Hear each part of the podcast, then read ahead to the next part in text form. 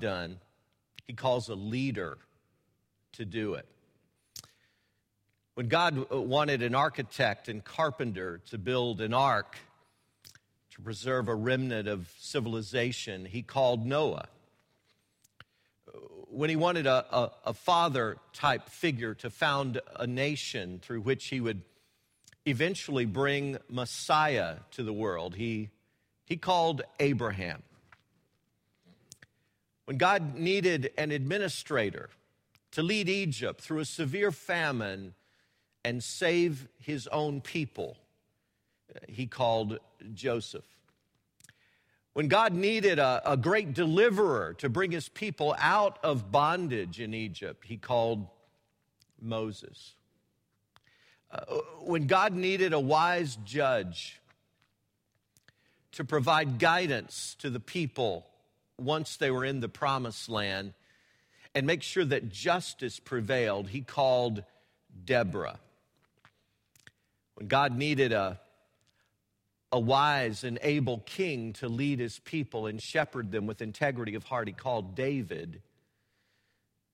When God needed a, a beauty queen to use her very influence to preserve his people from potential extinction, he called Esther. When God needed a, a virgin to give birth to his son, he called Mary. And when God needed an ambassador to boldly take the gospel to the Gentiles, he called the Apostle Paul. It's just true, folks. When God needs a job done, he calls a leader to do it. And I'm convinced that God still calls women and men to lead today in all kinds of ways. He calls broadcasters and builders, coaches and CEOs. He calls judges and writers. He calls money managers and musicians, physicians and politicians. He calls teachers, and believe it or not, he even calls preachers. And I'm convinced that God is calling some of you this very day. In fact, at the end of this message, we're going to carve out some time where your lead pastor is going to shepherd you, guide you. He's going to lead us through this time of reflection and a time of commitment. And I, I want to ask you right up front, I want to boldly ask you to be open in your heart and mind for how God may be calling you. Because when God needs a job done, He calls a leader to do it. Now, last weekend we kicked off this series in the book of uh, 1 Samuel. We're going to be looking at the life of Samuel together. We're calling this Odyssey of an Emerging Leader. And today, I want to invite you to open your Bible up to 1 Samuel chapter 3, and let's begin to take a look at the call experience of Samuel. The first thing I want you to notice here and there's so many parallels as we study this together to, to what God may do in your own call. First, I want you to see that sometimes God calls us at a very young age. 1 Samuel chapter 3, let's look at verse 1. The boy Samuel ministered before the Lord under Eli.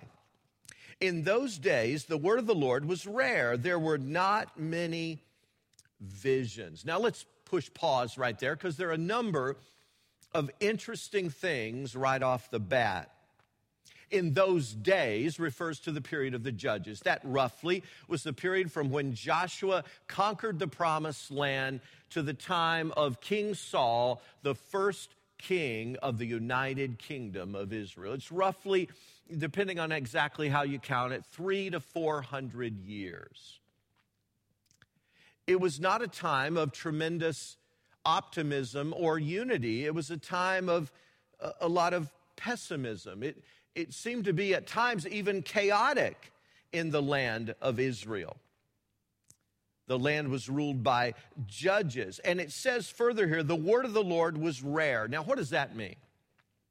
Most scholars think, think that means there were not many special revelations from God. You know, God is always revealing himself in nature, in creation, in our conscience, and so on. But special revelation goes beyond these general revelations, and scholars believe there weren't a lot of those special words from God. Some have said that there, if you look at the whole period of the judges, there's only about five recorded revelations from God that would be what we would call special. Why was that? It might have been because the nation was generally in a period of rebellion and there was not a lot of strong leadership at this time. In fact, uh, at least a couple of times in the book of Judges, it says there was no king in the land. Uh, people did what was right in their own eyes. It was kind of like Mardi Gras in New Orleans, where the authorities kind of just back off and people party and do whatever they want. And, and the result is not a good time had by all. The result is usually a destructive downward spiral. And, and that's a picture of what was going on in Israel at this time. But God was about to intervene. Last week we saw how that Samuel, just as a, a, a young boy, was devoted to God and helped Eli the priest. Well, today, as we look at this story, he's older now. Josephus, the famous Jewish historian, says that when this call experience came, Samuel was 12 years old. Well, we don't know for sure. But the text doesn't tell us. He probably was about 12 or somewhere around in that area. And this young man, this young man Samuel, had grown up in the temple at Shiloh. He saw the things of God, he was around holy things. He knew about worship of the living God. He lived and slept there at the tabernacle. now, you know what? I believe that gives a person a lot of advantages. When someone grows up in the church, around the gospel, hearing the gospel, around Christian leaders, it gives him or her tremendous advantages. But there are also, I think, some disadvantages. I, I want to mention a few on both sides of that equation. First of all, a few of the advantages of, of growing up with Christian parents, growing up in the church. I, I think one is that usually God's word is deeply rooted in your heart. I was taught scripture verses in Sunday school that I still know today. Seek ye first the kingdom of God and his righteousness, and all these things shall be added to you. I learned that as a boy of six or seven years old. I never have to rehearse it, it's always there. And some of you know what that's like. God's word is etched in your heart and mind. Another advantage is that many of you who grew up in church were spared some of the consequences of the nastier and more disfiguring sins. Think about it. Some of you who grew up knowing the Lord from an early age, guess what? You missed out on a lot, didn't you? You never overdosed on drugs. You never spent any time in jail. You never got arrested for drunk driving. You never fathered a child out of wedlock. You never contracted a sexually transmitted disease. You missed out on a lot. Oh, you were far from perfect. But thanks be to God, you avoided some of the common pitfalls that tend to not only scar people, but sometimes totally derail a positive future.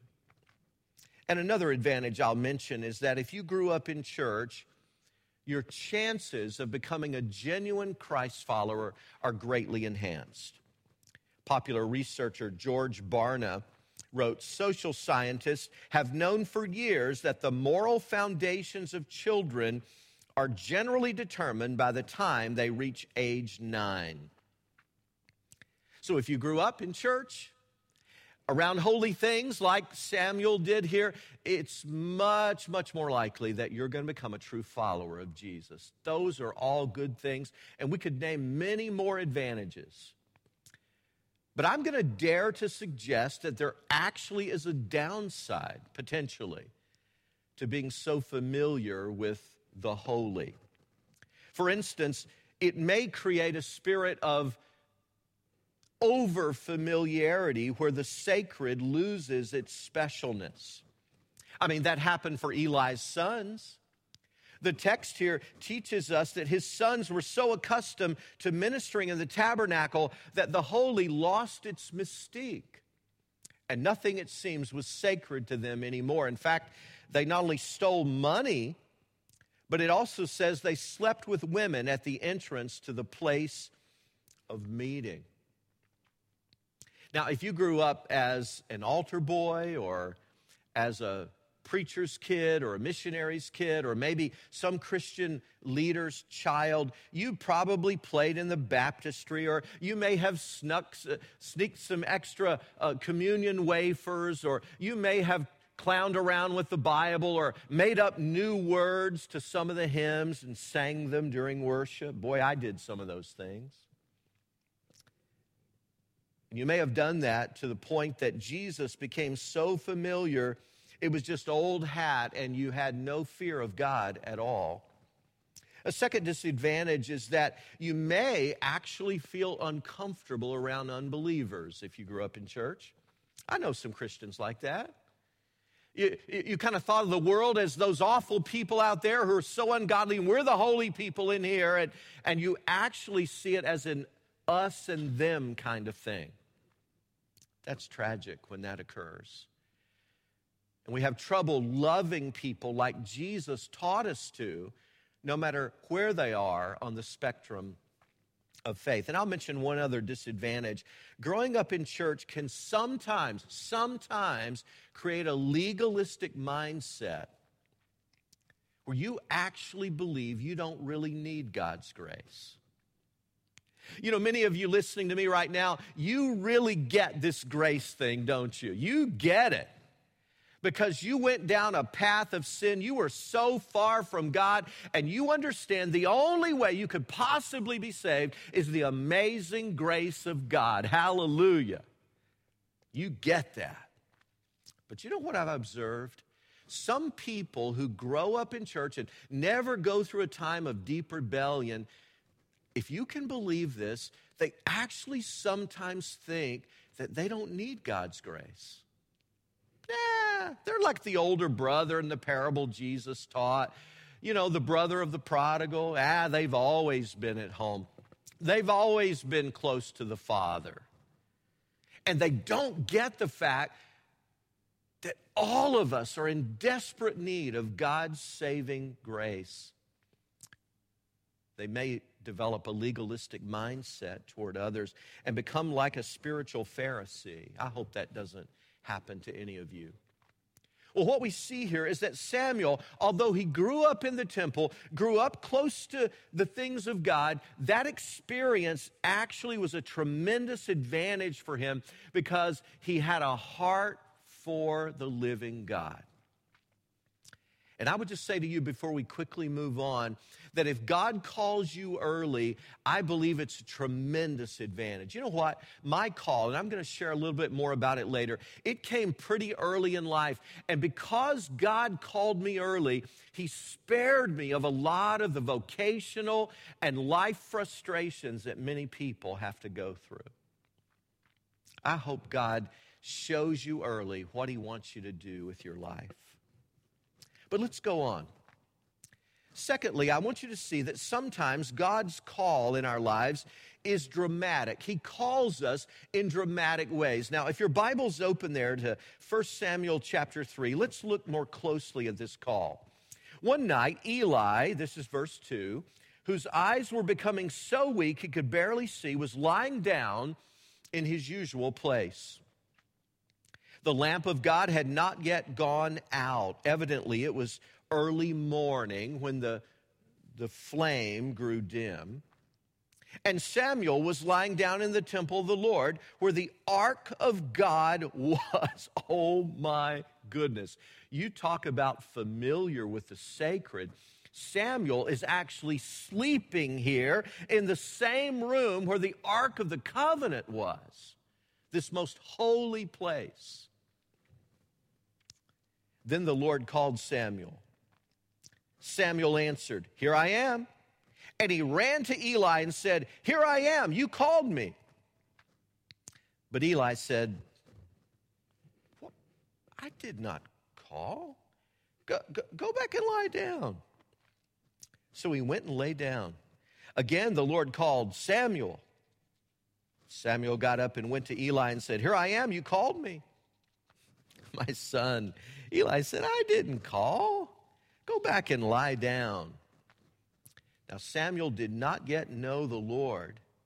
The word of the Lord had not yet been revealed to him. What that's saying is that Samuel knew about God. He was ministering for God, but he did not have an actual experience with him.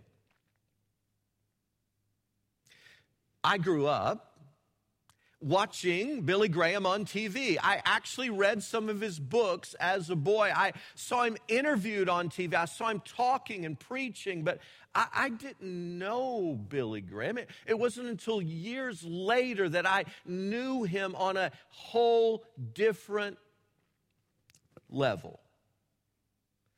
Verse 8 and following reads The Lord called Samuel a third time, and Samuel got up and went to Eli and said, Here I am, you called me. Then Eli realized that the Lord was calling the boy. So Eli told Samuel, Go and lie down, and if he calls you, say, Speak, Lord, for your servant is listening. So Samuel went and lay down in his place. Don't you know his heart was racing? His eyes must have been wide with anticipation. The Lord came and stood there, calling as at the other time, Samuel, Samuel. Then Samuel said, Speak, for your servant is listening. Now, what I want you to see, friends, is that sometimes God's call is dramatic, but other times not. God called Moses dramatically through a burning bush. God called Joseph rather undramatically.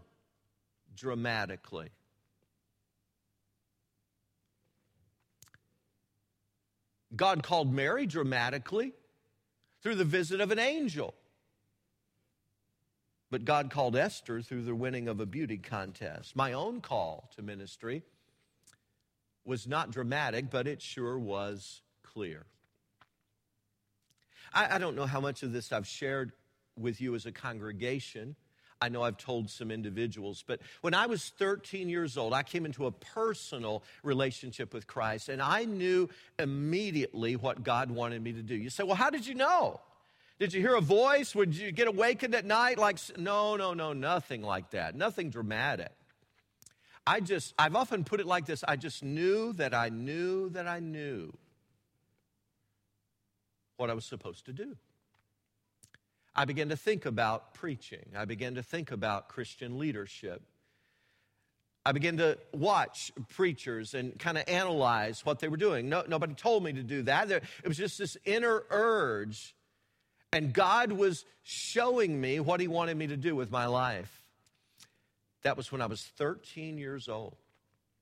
When I was 14 years old, we had a meeting at church we called a revival meeting where an evangelist by the name of James Bond, I'm not making this up. James Bond was the guy's real name. You can't make up stuff like that. This evangelist, Bond, James Bond, yeah, that's who he was. He came and preached an entire week at our little church. And one night, I'll never forget it, it was a Thursday night. And in his message, he said, And God is calling some of you. He's calling you to Christian ministry. He's calling you to give your life to Him and follow Him in your whole vocation. And wow, I'm sitting there already knowing for over a year now that God was calling me. And He gave an invitation that night. And I went forward and let the entire church know, about a 100 people, that God was truly calling me. And they all came by and shook my hand, congratulated me, said, I'll be praying for you as we sang a song together. That was a life changing moment. But you know what? The pastor, his name was Leo Bunt. Leo Bunt was our pastor. And Leo, by the way, was the brother of Cleo and Theo. They were triplets. You can't make this stuff up. I'm telling you right now, you can't make it up. So, Pastor Leo Bunt, the brother of Theo and Cleo, he was there to greet me when I let the church know God was calling me. And guess what? Pastor Leo Bunt came over to my house after the service that very night. You know why he came over? He asked me if I'd preach that Sunday. This was Thursday. And he wanted to know if I would preach that Sunday morning. That's one of the advantages, by the way, of a small church out in the country. Boy, you get a lot of opportunities. Well, I turned him down. I was scared to death. I, would, I said I wouldn't even know where to start. And thankfully, the opportunities kept coming. And some months later, when I was 15, I began to actually preach. And through the years, even though I fought that call and rebelled against that call and said, God, I'll do anything else, God kept confirming that call in my life. I could not get away from this pull on my life. God was calling me into ministry. And I want to say to you today, God is not playing games with you. God's not going to give you a little hint about what he wants you to do and then chastise you year, years later because you missed his clue and messed up your life. No, no, no. God called Samuel here four times basically before Samuel knew what was going on. And if we don't understand his call at first, he will confirm it and make it clear. Years ago, I heard of a single young woman who was about to fulfill her lifelong desire to become a missionary to China. She was the oldest of seven children. She had paid her way through college. She had done all the necessary preparation. She was literally minutes away from boarding a ship to sail to China, her lifelong dream. But in those minutes, she received the tragic telegram that her mother had passed away with broken heart. And grief stricken, she returned home for the funeral. And during that time, she realized, I can't go away right now. I, I need to stay home and help care for my younger siblings, help my dad raise them. And so she did. And she tried not to be bitter about it. She tried to accept it as God's will, but it was really, really hard. And she spent a good portion of her life just raising her siblings. She never married. She never went to China. And in her own mind, it seemed for a while that her life was wasted. She didn't realize until toward the end of her life when two of her younger brothers became very effective preachers two of her sisters became missionaries. One of them, a very powerful missionary to China, the very place she had wanted to go. She didn't realize until the end of her life that God had actually truly fulfilled his call in her. He had called her to be a second mom. And he had multiplied her influence far beyond what she ever imagined, but she didn't realize it until the end of her life. And what I'm saying to you today is that she found her calling by being faithful to the task at hand. Some of you may be looking for God's call in a super dramatic way. It may come by Him just completing the work He started in you right where you are and you represent Jesus well every day as a nurse, a doctor, a CEO, an attorney, a school teacher, a neighbor, a friend, a brother, a sister, and you do that, you, you're God's missionary cleverly disguised as one of those things. Well, there's a third and final lesson I want us to consider before we close today. And that is sometimes God's call calls us to a very difficult task. I want you to listen closely to what God said to Samuel here in verse 11 and following. The Lord said to Samuel, See, I'm about to do something in Israel that will make the ears of everyone who hears of it tingle. At that time, I will carry out against Eli everything I spoke against his family from beginning to end. For I told him that I would judge his family forever because of the sin he knew about. His sons made themselves contemptible and he failed to restrain them. Therefore, I swore to the house of Eli, the guilt of Eli's house will never be atoned for by sacrifice or offering. What a hard message. What a challenging task God gave Samuel. Max De Pree, the author of a number of great books on leadership, said, Never insult someone by giving them an easy job. And boy, God, God gave Samuel a difficult job, a tough message to deliver. No one wants to tell their beloved mentor that his kids are awful and that since he didn't correct them, he's finished. I mean, how hard it is for a doctor to deliver bad news, even though there may be hope for a cure. But to deliver news when there's no hope, oh my.